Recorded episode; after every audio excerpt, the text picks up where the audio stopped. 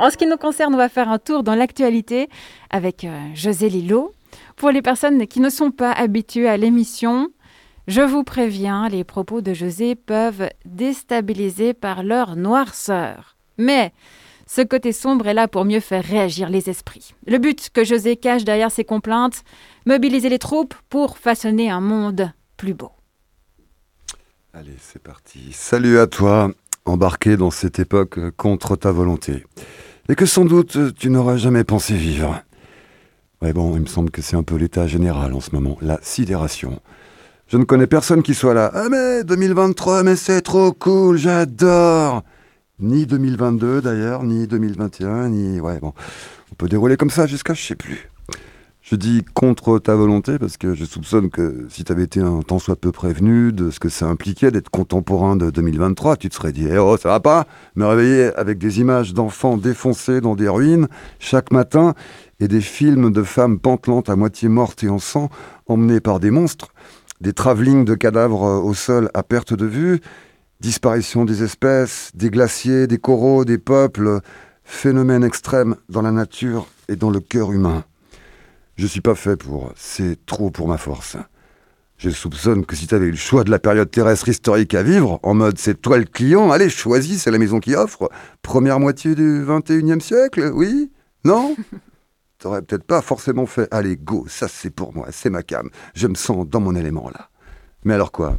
Moitié du 20e siècle? Début du confort moderne, eau chaude, frigo, mais génocide nazi et guerre mondiale, bombe atomique, guerre froide, Vietnam, Staline, début du putain de gros délire consumériste et exploitation sans limite de la planète, mais cinéma, liberté d'expression, rallongement de l'espérance de vie, tant, mais en même temps, euh, comment dire, non plus, hein.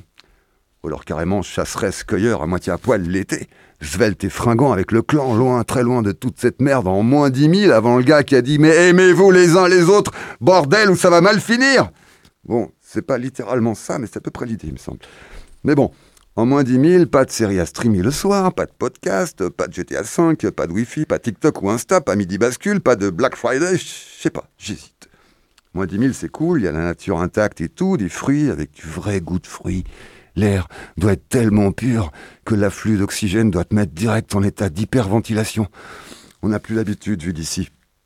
Non, nous, euh, en 2023, euh, ce dont on a pris l'habitude maintenant, c'est d'entendre paniquer la communauté scientifique, genre, eh, eh, c'est la première fois dans l'histoire qu'on a une journée qui dépasse les 2 degrés de réchauffement en moyenne globale avec un pic de 60 degrés à Rio, qui a contraint Tyler Swift à reporter ses dates après que le cœur d'une femme de 23 ans est lâché pendant qu'elle faisait la queue pour le concert. C'est pas du tout ce qu'on avait convenu dans les accords de Paris en 2015. On est en 2023 et on n'a baissé que de 2% nos émissions de gaz à effet de serre alors qu'on a juré de les diminuer de 43% d'ici 2030 pour que le réchauffement se maintienne à, maximum 1,5 degré. Nous ne sommes pas du tout là où nous devrions en être. Et c'est un euphémisme. Feu incontrôlable, inondations dévastatrices, sécheresse, famine, tout ça est déjà là. Et ça, c'est sur l'échelle d'un réchauffement irréversible déjà atteint de 1,2 degré. On bat successivement tous les records de chaleur comme des sportifs surdopés les précédents records dans des championnats d'athlétisme. Sauf que là, c'est les mondiaux de la connerie, de l'irresponsabilité et du déni pathologique, de la débilocratie et de la vénalité poussée jusqu'à la pulsion de mort collective.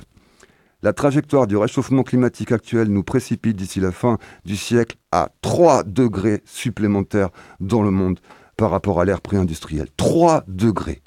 La ligne rouge à expressément ne pas franchir est de 2 degrés, sous peine de réaction en chaîne incommensurable. Euh, tu sais quoi? Nous sommes toutes et tous placés dans la situation du pauvre prince Hamlet, et les jeunes générations plus encore. Comme lui, nous n'avons pas le choix.